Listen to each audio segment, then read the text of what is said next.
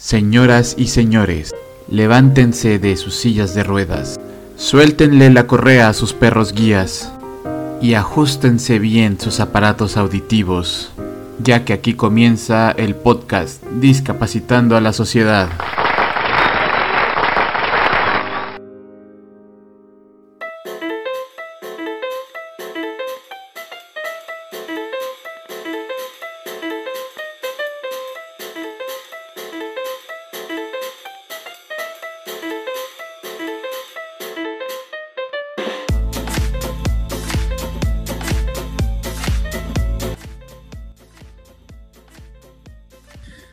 Hola a todos, hola a todos, bienvenidos a Malditos Lisiados, otra vez, este nuevo episodio.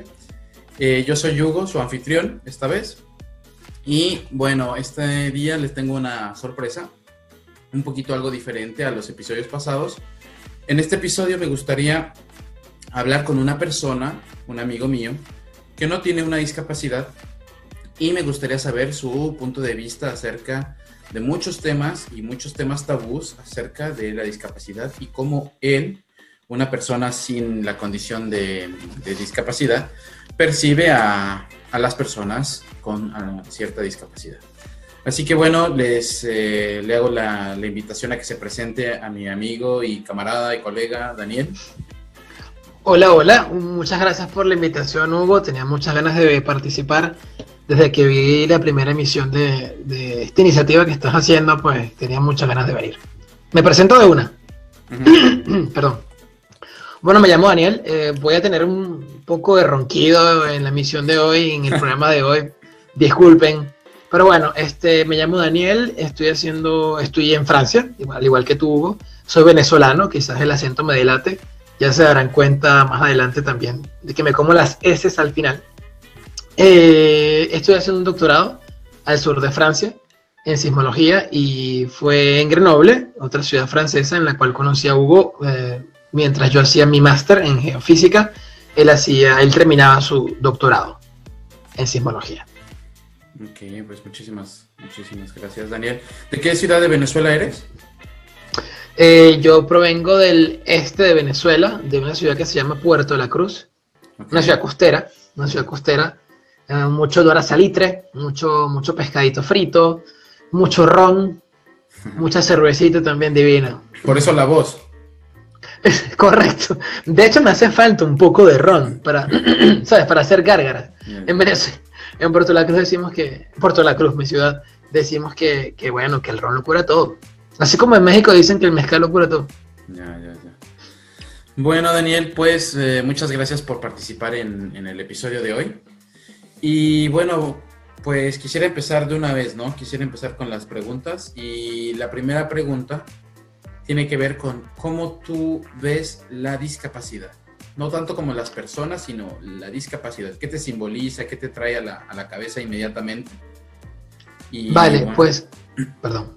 Sí, sí, dale. Eh, te cuento, este, me gustaría responder esta pregunta haciendo una, distinción, una clasificación. Yo tenía una concepción de lo que significaba para mí la discapacidad antes de conocerte y esta concepción evolucionó una vez que te conocí. Y antes de conocerte... La... ¿Cuánto impliqué en tu vida, amigo? Mira, tú no tienes idea. no tienes idea, y lo digo en serio. Ah. Eh, pues resulta que antes de conocerte, para mí, la primera palabra que me venía a la cabeza cuando, cuando escuchaba cuando me hablaban de discapacidad era vulnerabilidad. Y esto no te lo había contado antes, pero yo tengo un par de primos con, con una condición también. No son down. Eh, creo que la condición se llama, eh, a lo mejor lo estoy inventando, ah, me suena, cromosoma X frágil o cromosoma Y frágil, algo así. No, no es síndrome de Down, pero no es que siempre tuve cerca de mí, mi familia, un miembro con, con una condición. Eh, pero claro, quizás un poco sesgado por, por, cómo los veía ellos y cómo veía que mis tíos siempre estaban, están pendientes de ellos, pues asociaba la discapacidad con vulnerabilidad. Eh, y, esa vulnerabilidad ah, la traducía pues en el hecho de que no podían valerse por sí mismos y que necesitaban de una de otra persona para poder realizar cualquier actividad. Claro, claro, claro. y bueno, cuando me conociste. Y cuando te conocí, pues me enamoré. Ah. cuando te conocí, cuando te conocí me di cuenta de que es una frase que me marcó muchísimo.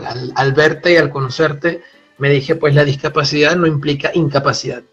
Y yo creo que ese, ese es el mensaje que tú me has regalado, tu caso en particular, porque a ver, eres una persona que ha hecho un doctorado en sismología, una persona que toca la guitarra, toca el piano, toca el saxofón, eso sin poder ver, entre comillas, lo pongo entre comillas, bien, y, por eso te digo, o sea, de por sí aprender un instrumento nuevo, ya aprender un instrumento nuevo es complicado, aprender tres instrumentos con todos tus sentidos óptimos es complicado, ah, ahora sumale a eso. No los tocó bien, eh, tampoco no los tocó bien.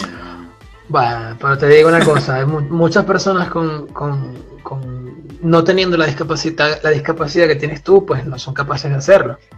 Y, por eso es que te decía, lo que, lo que he aprendido contigo es justamente que la discapacidad no es incapacidad.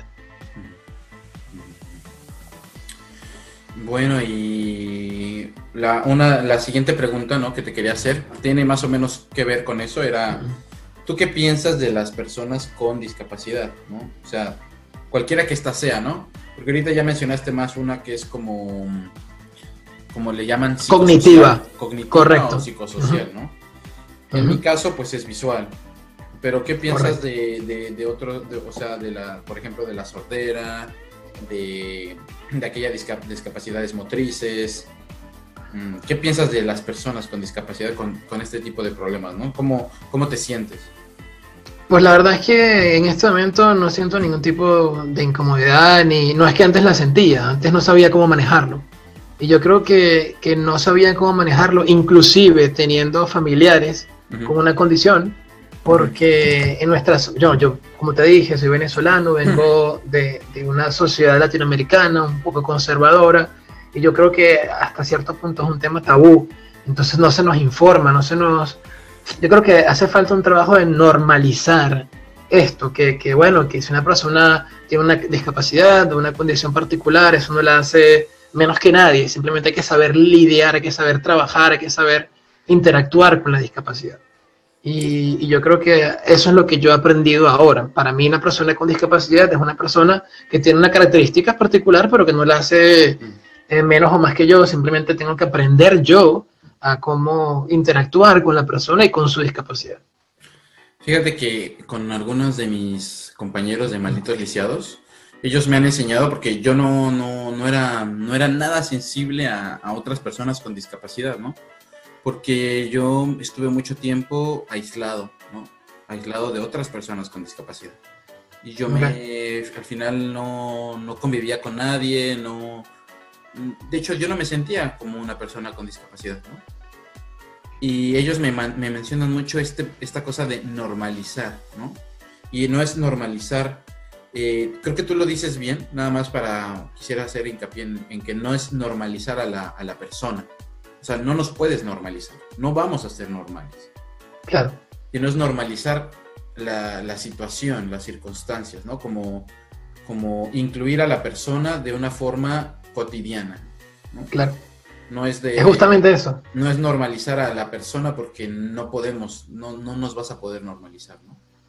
Tal cual. Ahí, claro, ahí podríamos hablar de cómo definir la normalidad, ¿no? Pero bueno, ya es otro debate, pero lo que tú dices es muy cierto. O sea, el interés no es normalizar a la persona, sino su condición, y, y que la condición no, no, determine cómo esa persona deba sentirse rodeada de otras personas o cómo, cómo la persona o que, la o que su discapacidad eh, condicione el futuro de la persona. Por ejemplo, ¿quién hubiese pensado, quién te hubiese dicho a ti hace 20 años que ibas a estar haciendo un postdoctorado o que hubieses terminado un doctorado?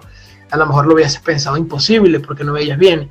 Y no tiene nada que ver, hay que más bien buscar las maneras para ayudarte, que si tienes las capacidades, si no te cuesta lo que, lo que estás haciendo, si te gusta, pues que tengas las herramientas para, para poder cumplir esa, ese sueño, esa expectativa. Sí, sí, sí. Las herramientas, la, la infraestructura, la... Sí.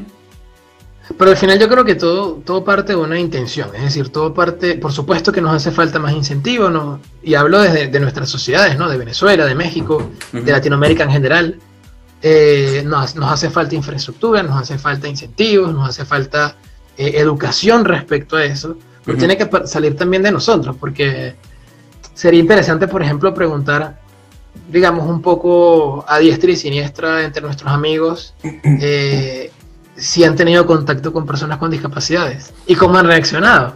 Como te digo, o sea, antes para mí el tema no era... te, voy a, echar un cuento, te voy a echar un cuento. Ya, ya me estoy abriendo, ¿ah? Te voy a echar un cuento y ya me puse cómico. Ya, pues ya nos encueramos. Eso, ya, me, ya me quito el suéter. Bueno, resulta que, eh, como te digo, yo tengo estos, eh, un par de primos eh, que tienen esta, esta condición, esta condición. O sea, ¿son hermanos? ellos son hermanos, sí, ¿Son gemelos o algo? No, no, no. mi prima ya tiene... ¿Cuántos años tiene Mercy? es mayor que yo, es mayor que yo, y su hermano, mi, primo, es menor que yo. Entonces hay una diferencia como de, creo yo, 5 o 6 años. Misma condición. Misma condición, correcto. Sí, sí, sí, sí. Eh, pero como te digo, o sea, con el paso del tiempo, también, por eso te decía, tiene que haber una intención, tiene que haber una, una disposición de aprender un poco. Porque mis, mis papás me, me, enseñaban a que, bueno, tus primos eh, son seres humanos como tú, con lo cual puedes interactuar con ellos como interactúas con tus amigos, solo que, bueno, existe una condición que ellos tienen que no les va a permitir actuar de la misma forma que tú en ciertas ocasiones. Pero, claro, a pesar de, que siempre tuve contactos con ellos, pasaban cosas como, por ejemplo, mis primos estudiaron en, en, en un colegio, creo que en México le dirían la prepa, lo que está antes de la universidad. Sí. ¿Vale? Y si mal no recuerdo. Mientras, mientras hablas de eso, me gustaría que me contaras en Venezuela cómo se lleva eso, pues, o sea, ¿qué hay para, las personas con discapacidad? Wow, eh, complicado, porque por ejemplo mi tía, la mamá de mis primos, eh, fundó una organización como para integrar a, las personas con discapacidades, bien sea cognitivas, lo que sea, ah. de cualquier tipo. ¿Y por qué la fundó? Obviamente porque... Porque no había nada. porque no había nada que ella se dio cuenta al intentar, por ejemplo, una cosa muy simple. Tengo un par de niños y quiero que ellos asistan a un colegio con educación de calidad. Y se dio cuenta de que la educación destinada o direccionada a las personas con necesidades especiales no existía. Era muy complicado. Entonces ella se dio la tarea de reunir a un grupo de docentes y, reunir a, a, un grupo de representantes y entre todos crear una fundación y la fundación luego se convirtió como en el eje principal para crear un colegio. Eh, colegio, claro, todo esto te digo en Caracas, que es la capital de Venezuela. Entonces, lastimosamente, fue, fue una iniciativa muy bonita que eh, quedó en la capital. Entonces, digamos, demanda un trabajo importantísimo y mi tía no tenía ni, ni el tiempo ni, ni, la infraestructura para ampliar esa idea en el resto del país, pero al menos existía esa estructura en Caracas. Y la fundación fue creciendo y, tuvo el impulso de los representantes para crear un colegio.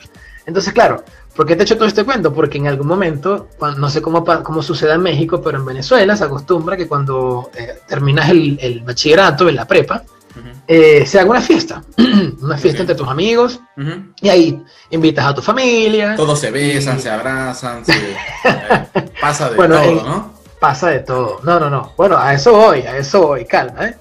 Eh, resulta que, bueno, claro, en, la típica fiesta de mi tía no quiere que fuese una fiesta distinta a cualquier otra fiesta de una promoción que se está grabando de su bachillerato, porque al final eran estudiantes como cualquier otro. Pero todos, todos tenían discapacidad. Todos tenían una condición, sí. en, mayor o menor grado, eh, habían, si mal no recuerdo, habían downs, habían diferentes, habían diferentes. ¿Pero todos eran como cognitivos? Si mal no recuerdo, sí. Si mal no recuerdo, sí. A lo mejor te estoy mintiendo, pero la memoria, lo, que me viene a la cabeza es que eran cognitivas. Porque de hecho, como te digo, eh, salvando los downs, si, si los veías, no notabas que tenían la condición. Empezaban a hablar y te das cuenta. Preparatoria, final de la preparatoria. Correcto, final de la preparatoria. Entonces el cuento es, la anécdota es que como se hace la fiesta, pues mi tía invita a ciertas personas de la familia y nos invita a nosotros. Nos desplazamos, como te digo, yo vivo a cuatro horas de la, en, coche, en carro de la capital. Nos desplazamos hasta la capital y claro, en mi cabeza adolescente, bueno, voy a una fiesta de graduación, ok, voy a bailar, voy a pasarla bien. Y eso esa fue mi mentalidad. Tú solamente a las muchachas, ¿no? No quería decirlo así, pero quería conquistar una chica. Una chica especial. bueno, y, y bueno, llegamos a la fiesta. Claro, cuando me doy cuenta que estoy rodeado de, estudiantes especiales con condiciones, digo, ¿y cómo hago para sacar a bailar a una chica? fíjate, fíjate lo primero, y, y, ahí yo asumo la responsabilidad, porque a pesar de haber convivido muchísimo tiempo con mis primos, aún tenía esa, no sé cómo llamarlo, ese freno o esa, o esa, o esa cuota de ignorancia que me decía, ¿cómo invito a, esta chica a bailar? Y la respuesta era simple, como lo haces con cualquier otra chica. Así de simple. Pero no, sentiste como, a ver, o sea, no voy a, no trataré de no ofender a nadie con, con, mi ofende, vocabulario. O sea, no, esto, primero que nada, malditos lisiados y, y, y descapacitando a la sociedad es como romper tabús, ¿no? Así que... Eso quisiera, quisiera romper esos tabús. De hecho, estás adelantando las preguntas, ¿no? Pero, ah, vale. Pero lo que, lo, que, lo que quisiera decir es, ¿a ti no te dio como miedo o, repulsión? No, repulsión no me dio. Inclusive lo que, te lo que decir asco, que mucha gente... No, para nada. no, asco no me dio. o sea, Para nada. Lo que, lo que yo sentía era en ese momento, y recuerdo la, la sensación, recuerdo lo que pasaba por, por mi mente en ese momento, era ¿Qué le digo para que no se ofenda? O, o que, ¿cómo, ¿cómo, abordo la situación para que sus padres no piensen que me estoy aprovechando, por ejemplo? Entonces yo me, armé, yo me armé todo un escenario irrelevante, que no tenía nada que ver, que, que no tenía por qué existir, puesto que fíjate, esa reflexión duró quizás unos 30 segundos, 45 segundos.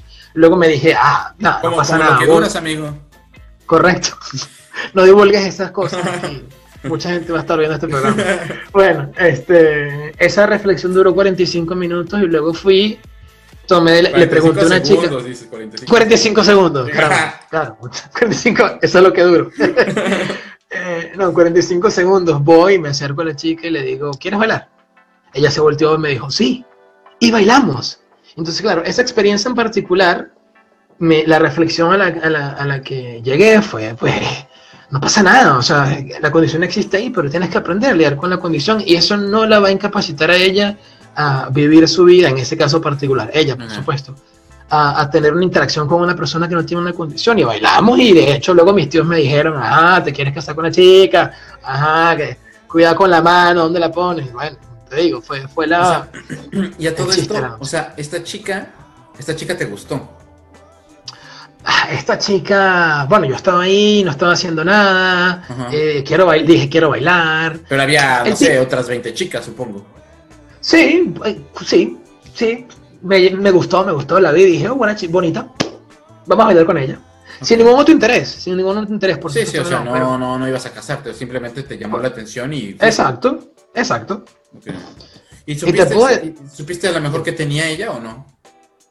Pregunté y recuerdo que me explicaron que la condición que tenía era similar a la condición de mi prima. Mm. Sí, por eso es que no había ningún rastro físico. Si la veías, no te dabas cuenta que tenía una condición. Ok. Y era más a la hora de hablar, ¿no? Correcto. Cuando empezaba a hablar, te das cuenta de que posiblemente le, costaba iluminar ideas o en una frase eh, alguna palabra estaba mal formulada, mal estipulada pero bueno, eso no impedía la comunicación. Fíjate que me respondió clara, clara y concisamente, sí quiero bailar. y, bailamos, y bailamos, y la pasó muy bien. Y luego, bueno, ese fue el chiste en la familia de esa noche. Ok, ok, Muy, interesante, Daniel. ¿eh? Para que veas. No te lo había dicho nunca. No, no, está padre. Porque tenía reservado. Y mira, te adelantaste una, ¿no? Que era, bueno, ya, ya llegaremos a esa, pero eh, otra pregunta interesante es, ¿has intentado ayudar a alguien con alguna discapacidad? Sí. Wow. ¿Cómo? O sea, ayudar a cruzar a un ciego o, o no sé, o sea, ¿has ayudado de alguna forma? Te voy a ser muy honesto, no me viene ningún tipo, no, que, no siento que haya ayudado a nadie. bueno, a ver, a ver, a ver. Puedo decir que recuerdo que tu cumpleaños del año pasado. sí. No, la defensa, la defensa del doctorado. Er, ah, correcto. También ahí, ayudaste. Pero no sé si era eh, por discapacitado o por borracho. Por, más por borracho que por discapacitado. Pero recuerdo que yo, no, para tu cumpleaños, creo que fue para tu cumpleaños del año pasado, que tú eh, estabas cerrado en la idea de que querías hacer una parrilla, barbecue, no sé cómo le digan en México. Medio de COVID, medio del COVID, ¿eh? Sí, correcto, era la pausa. En ese momento el virus no, no se estaba transmitiendo, no se propagaba porque era verano, hacía mucho calor, ¿sabes? Bueno, anyway. Eh, y, y, tú, bueno, te nos paraste de frente a, a, a, nuestro otro gran amigo y a mí, y Jorge, donde quiera que estés, un saludo. y nos dijiste, quiero hacer un barbecue para mi cumpleaños. Y yo lo primero, y te voy a ser honesto, a mí lo primero que se me pasó por la cabeza es que si dejo a Hugo hacer la, la parrillada, pues ahí no va a quedar nada, porque en la primera, en la primera que él intente voltear un pollo, una carne, se va a ir al, al, al piso. Ajá, ajá. Simple. Sí, sí, sí, sí. Entonces yo dije, no, bueno, bueno, nada, yo, yo voy, vamos. Jorge, Jorge me ayudó y, y al final tuviste tu parrillada, pero bueno, pero nosotros la hicimos, pues. Increíble, sí, la verdad es que sí, la verdad es que sí. Recuerdo tus, tus carnes ahí desnudas ayudando en la barbecue. Me tuve que, me tuve que quitar la franela, la playera, me la tuve que quitar. Sí, sí. Obligación. Y, y, y, sobre todo también va que vas a ayudar uh -huh. otra vez este año, ¿no? si el virus nos lo permite, por supuesto. Si el virus sí. nos lo permite, sí, porque yo, yo me voy a mudar pronto y yo no puedo conducir. Yo no puedo conducir, ¿no? Bueno, puedo conducir, pero puedo matar a todos, ¿no? Correcto. O sea, de que a puedo, ver, de que puedo. puedes, puedes. De que puedo, puedo.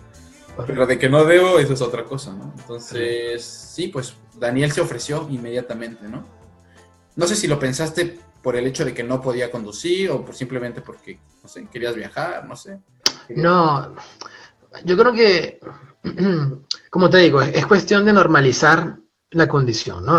A mí lo primero que se me pasó por la cabeza, más allá de la condición, fue mi amigo necesita ayuda. Y es como si, mira, la situación es similar a, a, como si un amigo tuyo te hubiese dicho, no entiendo este problema de matemáticas, yo sé que eres bueno, ¿me puedes explicar? Es exactamente lo mismo. En este caso es, mi amigo necesita mudarse, tiene que llevarse un montón de cosas, de pertenencias de su casa, de su, de su ciudad a París, no puede manejar, yo puedo manejar, lo puedo ayudar. Es exactamente lo mismo. Pero fíjate que no, no existe el tema de, bueno, como Hugo no puede ver. No, no, simplemente es un favor que le estás haciendo a un amigo y punto. Sí, sí. Hubiese sido lo mismo que, por ejemplo, eh, tienes todos tus sentidos como son, puedes ver bien, pero no tienes permiso de conducir, por ejemplo. También. Eso pudo haber pasado.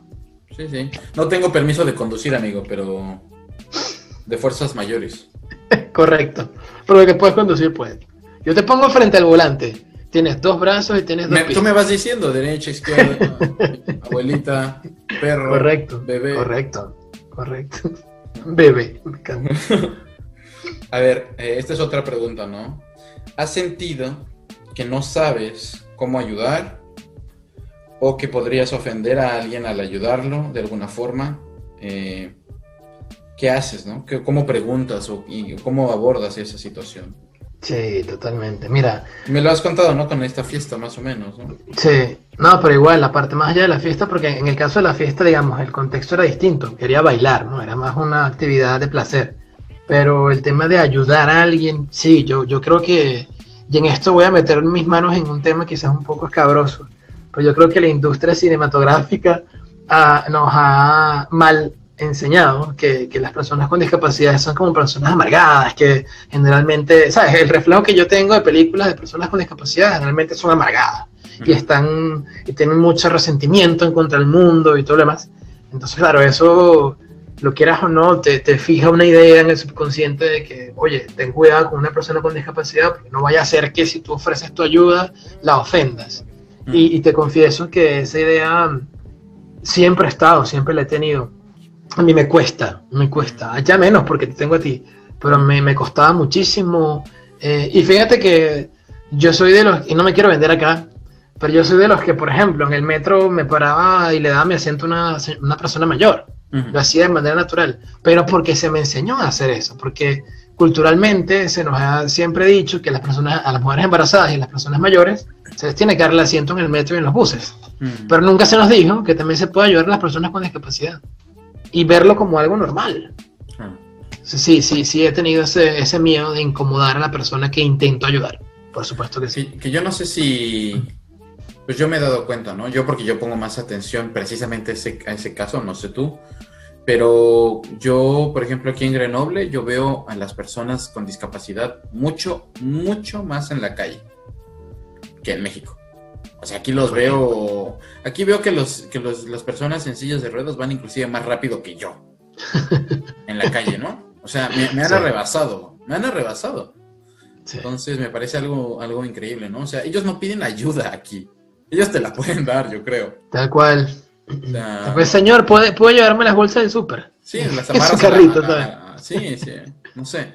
Pero en México sí, pues no veo nunca, la, o sea, es muy, es, no es tan común, ¿no? Siempre andan, por ejemplo, siempre andan en taxi, ¿no? Por ejemplo, tengo varios amigos ciegos y siempre llegan en taxi. O sea, no es que anden por la calle, es, es, es inhabitable la Ciudad de México. Claro. Es bueno, pero fíjate, yo creo que forma parte del mismo problema de educación. Hay que repensar muchas cosas, hay que repensar muchas cosas en nuestros países, pero sobre todo repensarlas para incluir a las personas. Y no solamente eh, es necesario. Y, yo siento que mientras más se incluyan a las personas con discapacidad, más vamos a darnos cuenta de lo útiles que pueden llegar a ser. Yo creo que eso es importante también. Y es una lección que he aprendido contigo. Estoy vendiendo mucho hoy, voy a tener que, voy a tener que pasar a hacer las cosas malas. Tienes que, ajá, sí, porque ya, ¿no? Ya, chale, chale. Sí. Van a pensar que me estás pagando. O que te gusto. pues fíjate que la siguiente es parcialmente lo que me habías contado ya, ¿no? Es, este, ¿te ha gustado alguien, alguna persona que tenga alguna discapacidad? A ver. Aparte de mí, ¿no? Aparte de ti, por supuesto. Eh, bueno, también hay que, hay que, tengo que confesarte que, que no he tenido contacto con muchísimas personas con discapacidad. A través de mi prima y su grupo de amigas, por supuesto, tuve la dicha, diría yo, porque me mostró ese mundo de cerca y, lo normalizó hasta cierto punto también. Eh, pero no, no, no te voy a mentir, no es que me ha gustado una persona con discapacidad. no, no, no. Está bien. ¿Sabes pero ojo. Sabes que, sabes que hay modelos, ¿no? Me las mostraste, mujeres espectaculares. Un día, te las enseñé y dije, Sí, sí. Pero es eso, eh, forman parte, bueno, y, y, si me puedo poner un poquito más sexoso, pues el, típico chiste de qué otras cosas podrías hacer con mujeres de ese, de, ese perfil. sí, sí, sí, Pero no te, Terrible. daría miedo, no te daría repulsión o algo así. O sea... Pues miedo me daría que fuese una asesina en serie, eso me daría miedo, pero que, ¿sabes? Que le falte una pierna, un brazo, o, que tenga problemas de visión. No. Que ande en silla de ruedas. O que ande en silla de ruedas. Mira, por ejemplo, a ti te vendría bien una, una chica sorda, por ejemplo, ¿no? Para que no me escuche. Para que no me escuche las tonterías que hablas. ¿No? Eso podría ser. Eh, por ejemplo. Sería el amor de tu vida lo que te estaba diciendo, aprender a abordar la, condición, aprender a abordar, aprender a, socializar, a convivir, a interactuar con la discapacidad. Inclusive una, chica ciega también, ¿no? Si fuera ciega y sorda, sería... Para, para, para. ¿No? Tampoco así. y bueno, para seguir con las cosas tabú, ¿no? Lanza, lanza. ¿Saldrías tú con alguien con alguna discapacidad? Sí, sí, estoy, seguro de que sí. Mira, este. Aparte. Aquí va a aparecer el, Facebook de Daniel para que manden. Por favor, mándenme directos. Eh, y sobre todo en este momento de. Amigo, paréntesis, sobre todo en este momento de coronavirus y todo lo demás cualquier interacción humana es bien apreciada. Ok, ok. Así. Ya la No, no, pero hablando en serio, hablando en serio, yo creo que, como te digo, no, la, discapacidad no tiene por qué condicionar a la persona, más allá de su discapacidad. Es decir, no tengo por qué preocuparme si la persona ve bien o escucha bien o le falta una pierna o un brazo. Me, me preocupa más que la persona tenga una visión de vida que se acople a lo que yo, a lo que yo pienso, que, que, no discrepemos en cosas que sean fundamentales para mí, eh, que me acepte tal como yo soy. son ese tipo de cosas que van más allá de, de una característica física o, una, una, discapacidad en sí pero, misma. Pero, por ejemplo, Daniel, si, no sé, si en algún momento te enamoraras de una persona que no puede, no puede andar en la calle tan fácilmente como tú. Ok. Eh, eso se acoplaría, digamos, o sea, tú estarías dispuesto a tal vez salir con alguien así, trabajar con alguien así, porque al final no es como que la puedas invitar a bailar, ¿eh? Claro. Pero a ver, fíjate una cosa. O, algo así, ¿no? Pero fíjate una cosa, te puedo, te puedo, te puedo comentar equivalentes a esa misma situación con personas sin discapacidad. Ok, me hablas de una persona en silla de ruedas que, con la cual no pueda ir a bailar. Pues te digo una cosa, también me puedo enamorar de una, de una mujer a la que no le guste bailar, a la que no le guste ir de fiesta, sin necesidad de que le falte una pierna. Entonces, ese tipo de cuestiones no, no tienen por qué condicionar mi, interacción con la persona. Eh, me, me, ha pasado ya que he tenido una relación con, con mujeres que a las que no les gusta bailar, por ejemplo, que no disfrutan. A ver, venimos de una sociedad latina, estamos viviendo en Europa, no, el choque cultural existe, entonces, bueno, hay personas a las que no les gusta bailar en este continente, punto. Eh, y, contra eso no puedes hacer nada. No es que, bueno, voy a obligarte, no. Y la persona puede bailar y no, no, no le gusta.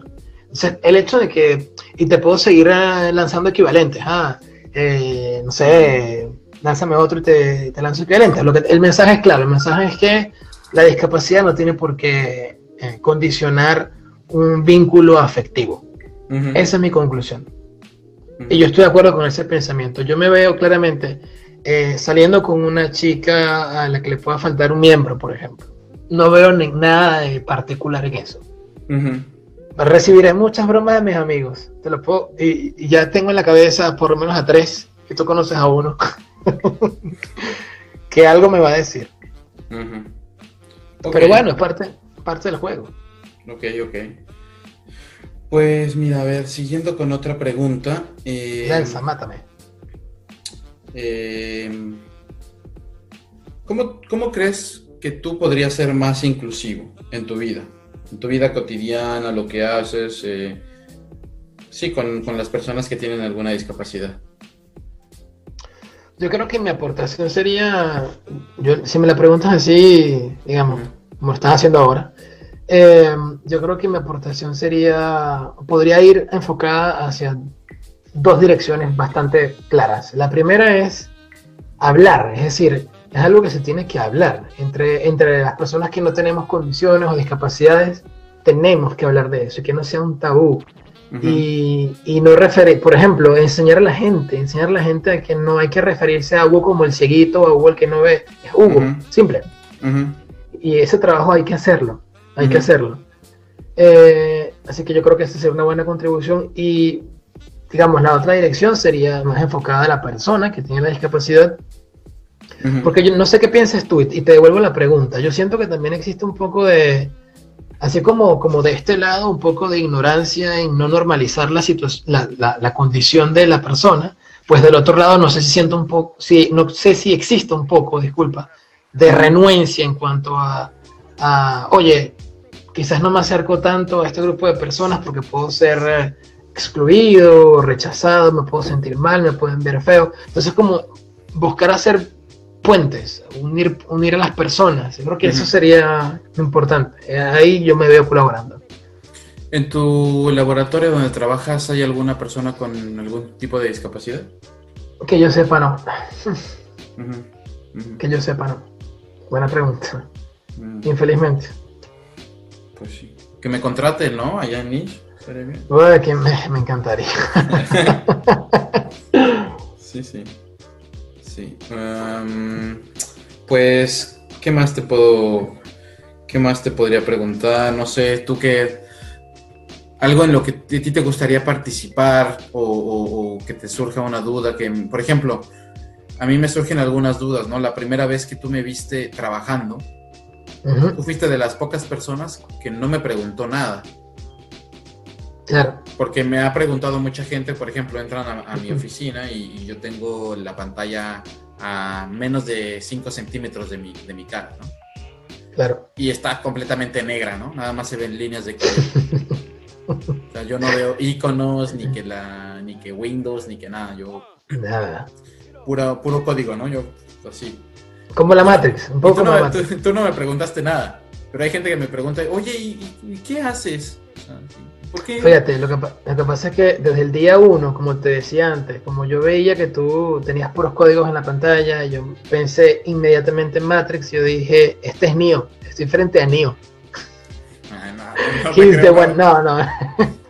no, es un poco, es un poco lo que te decía antes. Yo, yo creo que tuve la dicha de, de, compartir con miembros de mi familia con condiciones y, eso, lo quieras o no, te, te, enseña un poco y te enseña a tratar a, las personas con respeto y, y, no hacer distinción. O sea, yo no voy a entrar, no, no, entraría, pienso yo, a, a una oficina de alguien que no conozco y de buenas a primeras decirle qué estás haciendo me parecería un poco incorrecto. Así que si no lo hago con una persona sin condiciones, no tengo por qué hacerlo con una persona con condiciones. Era evidente, era evidente que tenías una condición, que tenías un, obstáculo, pero bueno, eso no tenía por qué condicionar mi, la manera en la cual yo interactuaba contigo. Después me di cuenta, después me lo dijiste, después lo conversamos, pero para mí no era algo que tenía que, que condicionarlo.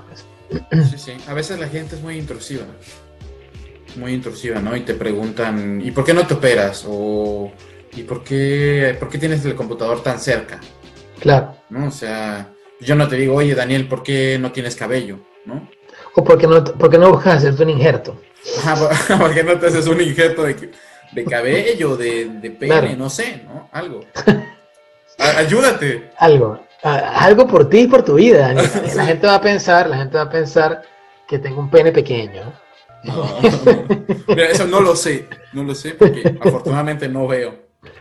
Entonces, eh, pero sí, no, la gente es muy intrusiva a veces. O sea, mm, igual con algunos de mis compañeros, ¿no? En los episodios pasados era como, ¿y por qué no te operas? O, ¿y por qué no tienes una mejor prótesis? ¿no? Así como que, oye, no seas pinche intrusivo, ¿no?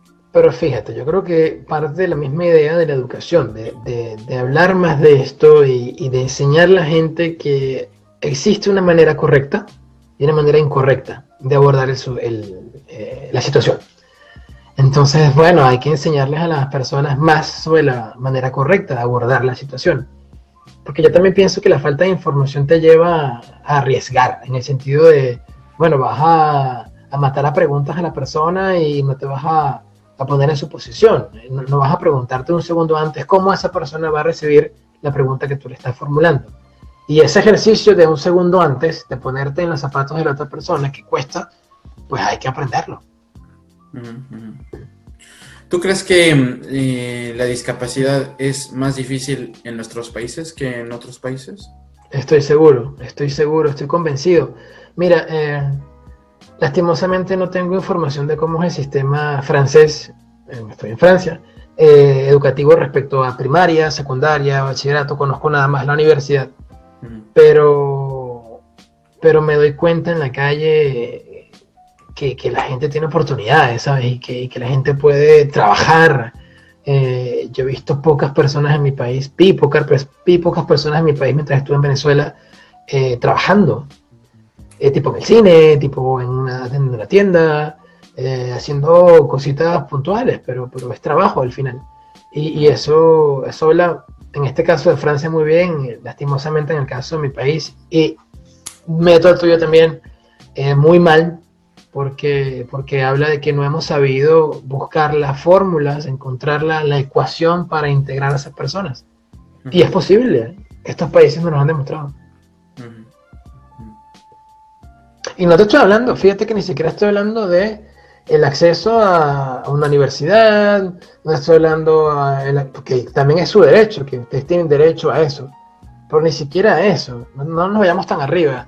Eh, poder pretender tener un trabajo digno, con el que puedas pagar tus cuentas, no tener que depender de, otra persona. Eh, eso no existe, eso no existe. Seguridad social no existe. Ok. Ok. Mm, si me estoy extendiendo mucho, dime, porque estoy. Eh, no, está bien, está bien. No sé cuánto llevemos, de hecho. Ni yo ni idea tampoco. Pero yo creo que ya va a ser una hora más o menos. Pues sí. Pues, pues muchas gracias, Daniel. ¿eh? eh pues es, bonito, escuchar, bonito escuchar otra perspectiva, otra. Sí, ¿no? Que yo creo que al final todo el mundo ha interactuado con una persona con discapacidad. Estoy seguro. Es, Estoy es seguro. inevitable porque estamos por todos lados, estamos invadiendo. Claro.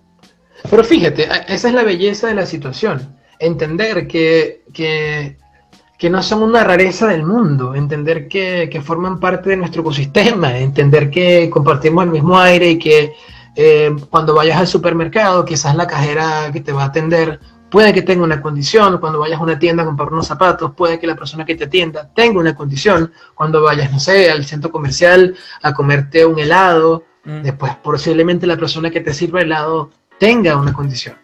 Y- y entender que eso es normal, que también es, bueno, que es normal, parte de la normalidad es eso también.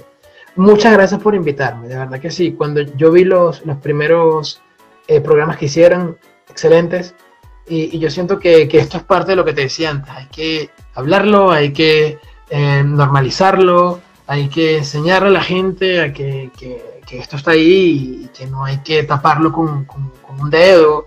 Esto es importante, yo creo que esto es importante. Si vuelves a invitar, sí, a ver, si este video tiene más comentarios que los otros o más likes, creo, Es porque eres detestable. Primero que, primero sí, Van a tirar hate. Pero, pues mira, YouTube es un mundo libre y democrático. Hablan, hablen lo que quieran. Pero si este video tienes más likes o más comentarios que los otros, yo espero que me sigas invitando. Es más, que la gente se pronuncie. Que la gen- amigos, amigos youtubianos, pronúnciense. Yo quiero vol- volver a este programa. Ya, ya, ya. Me gusta, me gusta eso. Gracias, Hugo. Perfecto. Pues estamos, eh, estamos en eso y, y muchas gracias, ¿no? Y corte. Sale pues. Hasta luego, amigos. Bye, bye. Hasta luego. Esta fue una producción de Malditos Lisiados para el Mundo. Síguenos en Facebook y escúchanos en Spotify. Mantente al pendiente de todo nuestro contenido. Más está por venir.